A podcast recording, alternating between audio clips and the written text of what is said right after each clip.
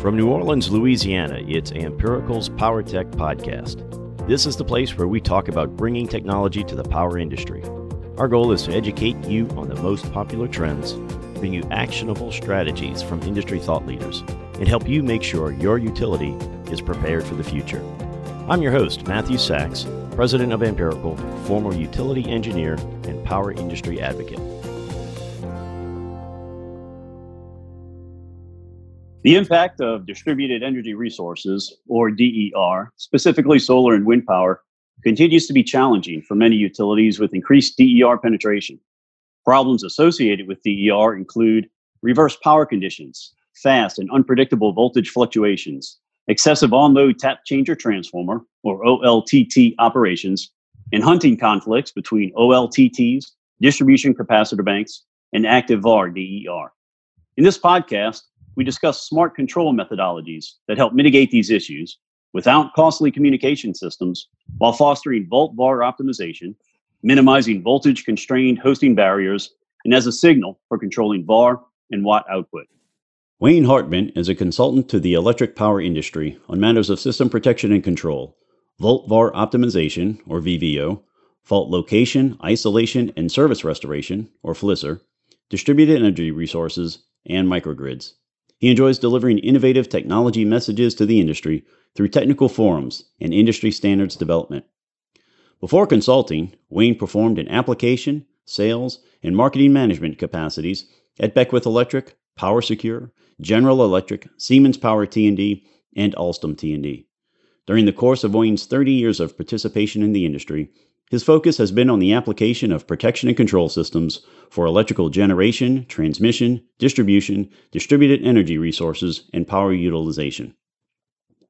As a senior member of IEEE, Wayne serves as a main committee member of the Power System Relay and Control Committee for over 25 years now, and is chair emeritus of the Rotating Machinery Subcommittee. He has contributed to numerous IEEE standards, guides, reports, tutorials, and transactions. Wayne has authored and presented technical papers at numerous key industry conferences, including Distributech, IEEE T&D, IEEE PPIC, Demand Response and Smart Grid Coalition, the Georgia Tech, Western, and Texas A&M Protective Relay Conferences, and CEATI's Protection and Control and Smart Grid Conferences. He also contributed to McGraw Hill's Standard Handbook of Power Plant Engineering. Wayne, welcome to the show. Well, thank you. It's it's great to be here and share some really good ideas about a real timely topic. So, thanks again for having me. Let's uh, start with how on-load tap changer controls for transformers and voltage regulators presently use line drop compensation. Is that really the ideal way to coordinate with line capacitors on feeders? Yeah, not really. Line drop has been used for decades. Although it helps meet the challenges of, of voltage line drop from loading, it's an unideal way of coordinating with line capacitors regardless of how they're switched. And when I say how they're switched, I mean, are they using voltage, VAR, current, time of day, season, temperature, etc. Regardless of how they're switched, the action of line drop really doesn't correlate with any of them, whether they're feedback or feed forward. Line caps switch VAR in and out thereby supporting load reactive requirements that vary.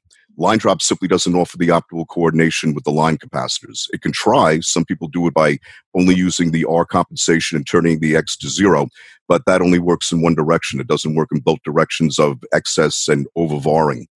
As OLTT controls measure voltage and current, there's also access to VAR flow and level. Now, usually what people do with voltage and current is say, I got voltage, I got line drop but why not measure VAR flow and VAR level? They're probably measuring it anyway because the controls can do that.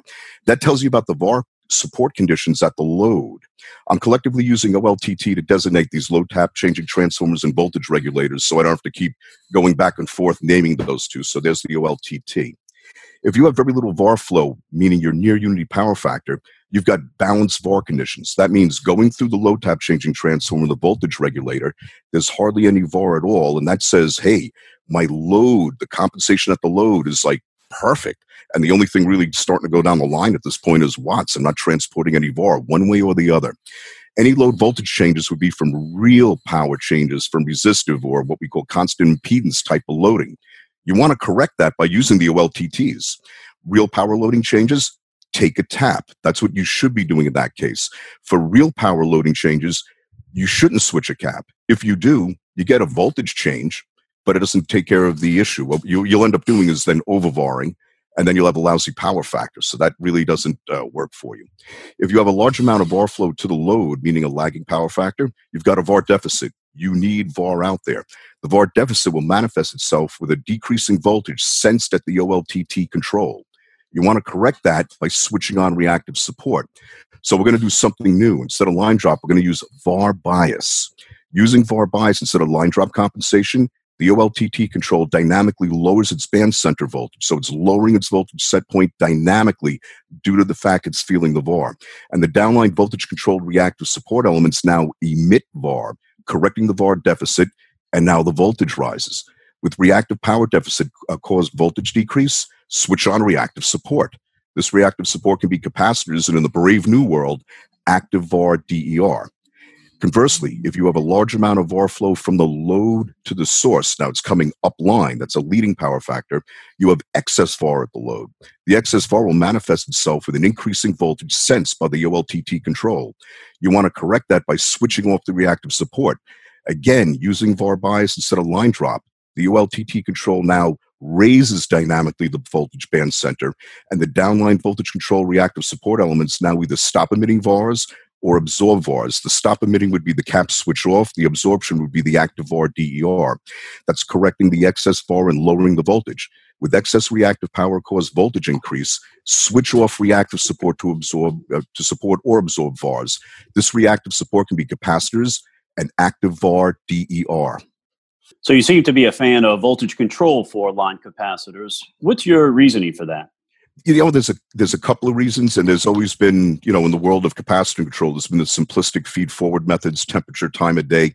You're only as good as your correlation. So, you know, you can have a hot day, but it's a cloudy day. So, you know, the sensible latent heat ratios change, and you may not need, need that much air conditioning, yet you're turning on caps and overvaring. Then you've got feedback methods, and that's typically voltage and or VAR. A lot of people are VAR fans, but I'm going to give you a couple of reasons why voltage might be a thing to do. The VAR bias characteristic uses voltage and VAR flow as a means of making that decision to either maintain the band center or dynamically go higher or lower. And that's based on are you at unity power factor or meaning no VAR flow, or if you got lots of VAR flow coming upline or downline. In that manner, the voltage sensing capacitors are either invoked to switch as the voltage on the feeder moves about, or the OLTT switches before the capacitors are invoked to. Using voltage for capacitor control is the only way to have VAR bias characteristic properly perform this method. There's another real important method, this has to do now with the new power, you know, our evolving power system. As our power system evolves, the higher levels with the higher levels of DER penetration combined with DER VAR control methods outlined in IEEE 1547 2018 voltage is used to control active VAR, DER, VAR, and watt output. And here's the reason for that if you do VAR control, you got to be on the main trunk of a line. When you're a DER, you're really measuring at the terminals of the DER. That DER could be, let's say, a PV array on the roof of a C&I customer, and now the inverter gets connected into 480 volts, and then it goes to some overhead line after going underground for a bit, and it goes to the main trunk. How can you measure VAR? You're not on the main trunk. The only thing you got is voltage. So if voltage is what the inverters are using, if you use something else in the capacitors, well, now you're going to have a fight. So by having everything be voltage based, that's how to get everything to try to work together.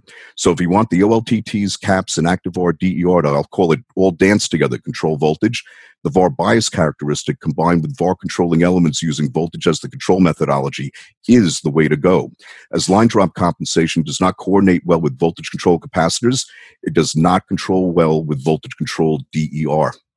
I understand how the capacitor uses voltage control to switch on and off. If the voltage rises, the capacitor switches off. If the voltage falls, the capacitor switches on. But how does an active VAR DER accomplish this? That's a great question and key to understanding the OLTT VAR bias control strategy. We're going to also envelop these, these new inverters. Inverter based DER uses volt VAR droop and volt watt droop. Volt VAR droop uses voltage as the measured variable to control the VAR import or export of inverter based DER.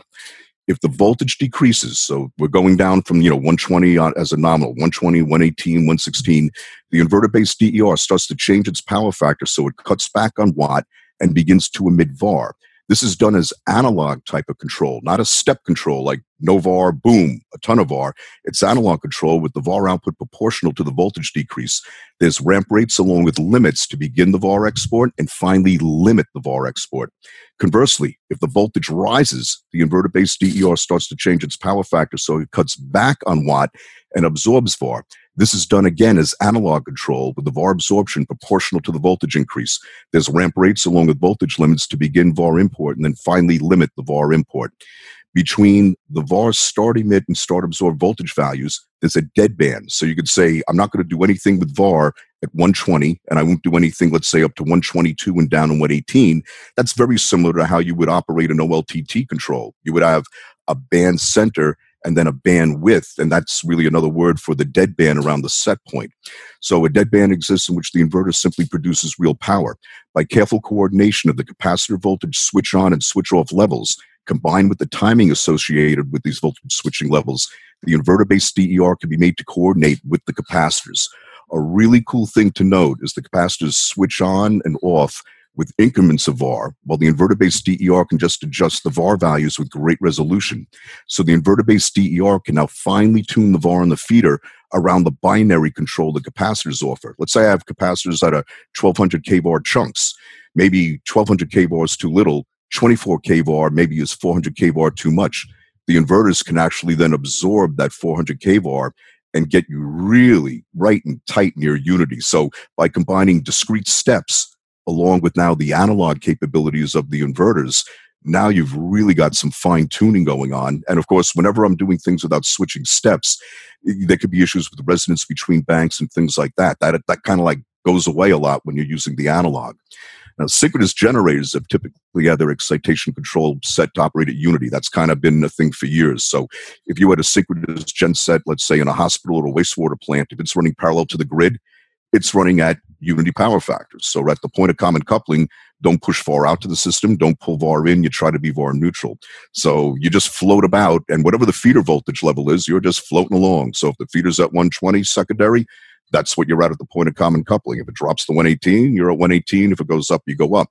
Those excitation controls are capable of adjusting VAR import and export on voltage. They just don't do it now, but they're capable. They've always been capable of doing it, but typically the utilities have said like no. And then 1547, the older version that was made in 2013, also said no. It was the addendum that was done in 2013 and now the 2018 version that had kind of taken the gloves off and let everybody play in this reactive support game.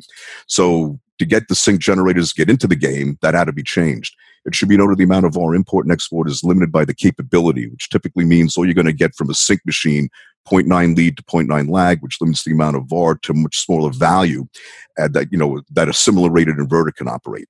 Uh, power electronics don't have a D curve; they're not adversely affected by VAR flow. Where synchronous generator has to worry about heating limits from the rotor and stator, plus in the case of undervaring, stability concerns. But the new news is synchronous generators can now dynamically help with voltage control to a degree they previously didn't. As with the inverter-based DER, if the synchronous generators absorb VAR, they lower the voltage, and if they emit VAR, they will raise the voltage. All right, I get the volt var droop control, but you also mentioned volt watt droop. Who would ever want to control the, the watt output of a DER simply because that's what provides the monetary incentive to employ DER in the first place, right? It sounds like a dumb idea, but here's the use. From the utility perspective, if there's great enough penetration of DER in a feeder, uh, due to the impedance of the feeder, there can be a voltage rise as one moves down the feeder from the source out, you know, let's say four miles down to where, let's say, there's a large cluster of DER. And this can take place also even like a homogeneously dispersed line. Even if the utility uses the proper amount of capacitors to get rid of the inductive reactance, that would be the X sub L of the feeder, one still has resistance. We haven't figured out how to get rid of R. You know, there's just, if I have conductor every thousand feet, I've got an R and I can't make it go away. So the watt flow over the feeder resistance, which really that's translating into a current flow, may cause a voltage rise enough to begin to violate the limits that are set in ANSI C84.1, which is 5% overrated. So on 120 base, that's 126 volts. That's not a whole heck of a lot of headroom. To lower the feeder voltage, one should consider to lower the voltage on the upline OLTTs as a first action. So instead of operating on the load side of a regulator at 120, if we know that we're going to start getting a whole large amount of DER beginning to like backfeed where the voltage can rise down line, maybe what I want to do is begin to lower it. So here's what we can do. We can sense for the presence of reverse power. And that's telling you, okay, here come the power. It's used to roll downhill. Now it's coming up at me. It indicates high DER output and then using a negative line drop strategy. Now, counterintuitive, we normally want line drop to raise voltage as we go down a line. Now, as we get the power going backwards from DER, we want to start to lower it. And by lowering that feeder voltage right at the load terminals, that compensates for the, ex, uh, the excess output because it will lower the voltage down the feeder. So if you were beginning to hit your head at 125 or 126 volts, because the regulator, let's say output was 120, lower the regulator down to 117, and whoa, all of a sudden now you're down to 123. So, uh, and there's, there's always a guarantee. If I've got a high amount of watt flow coming at me, it's Ohm's law, right? I've got current over the resistance, I get a voltage rise. So it's not like, well, how do I know the voltage is going to be higher down there? Because Ohm's law said so kind of deal. Once that strategy is exhausted, one would employ the volt var droop in the DER. Once that becomes exhausted, one can have the inverter based DER cut back in its watt output, thereby lowering the current flow over the feeder resistance and that's the last resort to the voltage rise problem. That might occur in a very high DER output, such as a feeder with a high amount of PV DER on a cool sunny day at high noon. So think think of someplace like Las Vegas in the middle of the summer, and like a cool front comes through, and you're getting maximum output out of the PV, and you've got this huge amount of irradiance, maybe like 1,200 watts per square meter, and it's just you know socketed to it and you're going to get this one or two hours of just ultra high penetration and ultra high current flow uh, the watt reduction would be done by all the der equally so we're not beating on anybody or picking on anybody. So if each cuts its watt output by a small percentage, the aggregated watt loss, therefore current loss, makes the difference in the voltage rise. The act of lowering the voltage with reverse power flow sensed by the OLTT controls has been named line rise compensation. So instead of line drop that we've been used to hearing all these years when we're dealing with just load, we can actually do a line rise compensation to help us out. That's really interesting. So line rise compensation for reverse power from the DER. Does that have any drawbacks? That is, can it ever get you into trouble? Yeah, if the reverse power isn't from the DER, and that's kind of the trick. So line rise compensation is viable when the reverse power flow is from DER. But what about reverse power after a line reconfiguration? That would occur from FLISR or a DMS implementation. If the reverse power is from FLISR or DMS action, one doesn't want to use line rise. Basically, you know, you need to like turn around and start to do some regulation. So one would use the voltage on the load side of the OLTT. The reason we use line rise compensation with DER is that DER and distribution will typically be much weaker source strength than the substation supplying the feeder. The weak cannot regulate the strong. So one is using the OLTT to regulate voltage in the assumed normal power flow direction from the DER to the load. With the feeder reconfiguration causing reverse power, one would want to regulate in the reverse direction, invoking either line drop compensation or VAR bias. Now for the million dollar question. How does one know if the reverse power is from DER or reconfiguration? So the feeders are subject to reverse power flow from either of these conditions at different times. So, you know, if, if you know that a feeder has no DER and has reverse power, you know it was a reconfig. If you know a feeder is, is a radial and can never be reconfigured and you get reverse power, then you know it's from DER. But what happens if we have feeders that can be reconfigured and they have DER on them? So that's kind of that's the question. So one can use DMS and SCADA to know the positions of all the circuit switching elements, such as reclosers and switches, to determine if a section of the feeder with the OLTT is subject to reverse power from a reconfig, then properly implement the OLTT control as regulate and reverse. But that could be expensive due to the DMS and SCADA connectivity required to do so. Modern OLTT controls may have the capability to determine source strength autonomously and dynamically on every tap change. If the reverse power flow through the OLTT exists, when a tap is taken, there's a resultant voltage change on the normal load side. If that resultant change is greater than half the expected voltage change, the strong source is on the normal source side, the OLTT. In that case, the OLTT control should regulate forward, perhaps using the line rise compensation strategy. If the resultant voltage change is less than half of the expected increase, the strong source is on the normal load side of the OLTT. In that case, the OLTT control should regulate in reverse, using either line drop compensation or VAR bias. And when I say what's the normal expected change on tap changers, we normally get three quarter of a volt. So if you take a tap, you, sense a reverse power and you take a tap, and you either get three quarter of a volt or you get more than half of three quarter. Let's say you get instead of the point uh, seven five, you get you know 0.6. You still have the strong source in the assumed normal source side. If you would take a tap instead of getting the 0.75 volt in reverse power, you get like 0.25 or zero. Aha, now you know the sources have changed sides.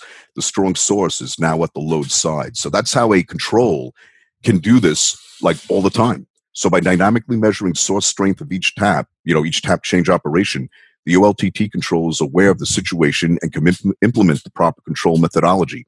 This ability is called auto determination, as in auto determination of source strength. Summarizing, it's not enough simply to know if you're in reverse power. One must know the source strength in order to execute the right control. Regulate in reverse when the source strength is changed, or regulate forward, perhaps a new constants if the source strength still is, you know, coming from the normal source side is strong and the load side is weak, and that would be the DER backfeeding, but it's still weaker than the normal source. I've heard that uh, photovoltaic or PVDER presents issues due to the output variability from changes in irradiance. For example, fast intermittent cloud cover of the solar array. How can we handle that irradiance challenge? Yeah, it's very true. There's some areas of the country that are, you know, solarly blessed, if you would. Uh, you know, Denver and Las Vegas and, you know, the Mojave Desert and Death Valley. Yeah, they, they got a lot of sun. But PV can be highly volatile. Take where I live, for example, the Tampa Bay area. Living in Tampa, Florida, we routinely have intermittent cloud cover for hours a day. They say we're the sunshine state, but that doesn't mean the irradiance doesn't swing and sometimes big and fast. I've seen irradiance charts where the watts per square meter swings from 1,000 to 200 in 30 seconds.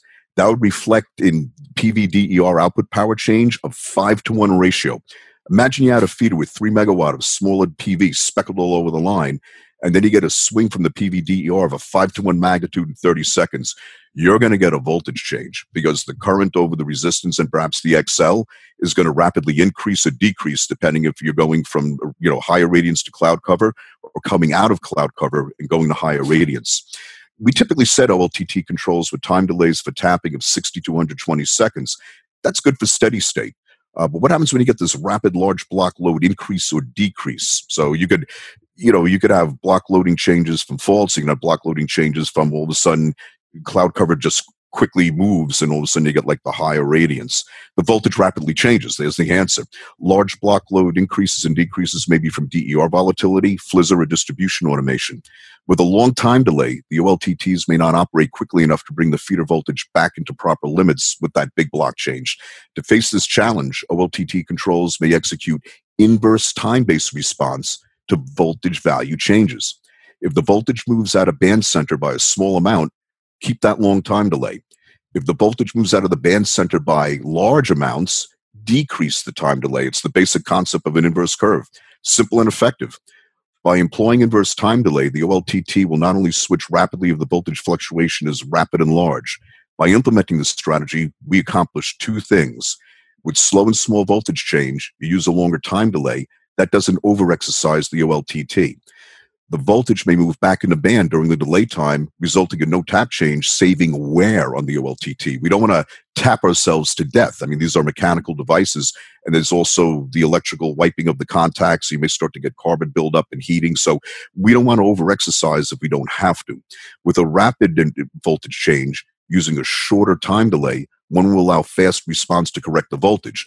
We work the asset more but the bottom line is we don't violate, or at least we're working in the right direction not to violate by moving it. And that would be like, you know, taking taking like a tap a second to correct this large deviation that's taking place from this very rapid block loading change, whether we're assuming loading or dumping loading in a real hurry.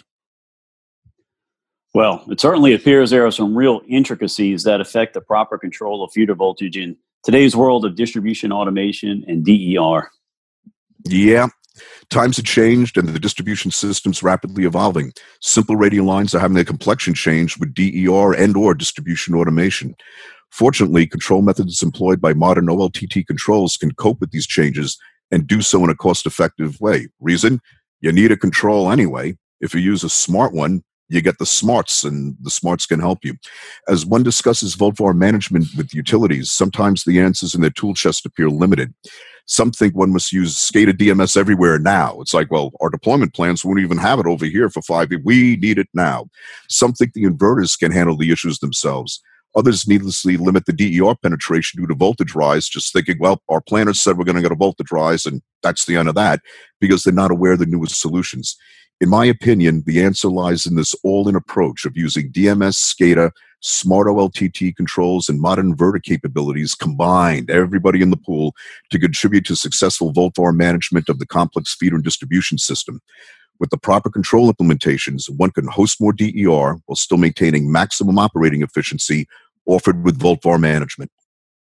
Wayne, I very much appreciate your insights into managing the challenges presented by DER to voltage control. This has been extremely informative, and maybe we can have you back another time to explore the concept further. Ah, it would, it would be my pleasure, and thank you very much for having me today. Well, that about wraps up this edition of the Power Tech Podcast. If you haven't yet, please log in to wherever you subscribe to the podcast and both rate this show and leave a comment, as that really helps new subscribers in the power industry to find us. Also, for more free insights on bringing technology to the power industry, make sure to visit ampirical.com. We post free white papers, articles, and all of our previous podcasts there. Plus, you can register for a free 3D strategy planning session call with one of our 3D planning specialists. Again, you can do all of that and much more at ampirical.com. Please stay tuned and join us for the next episode of the Power Tech Podcast. And until next time, keep engineering powerful solutions.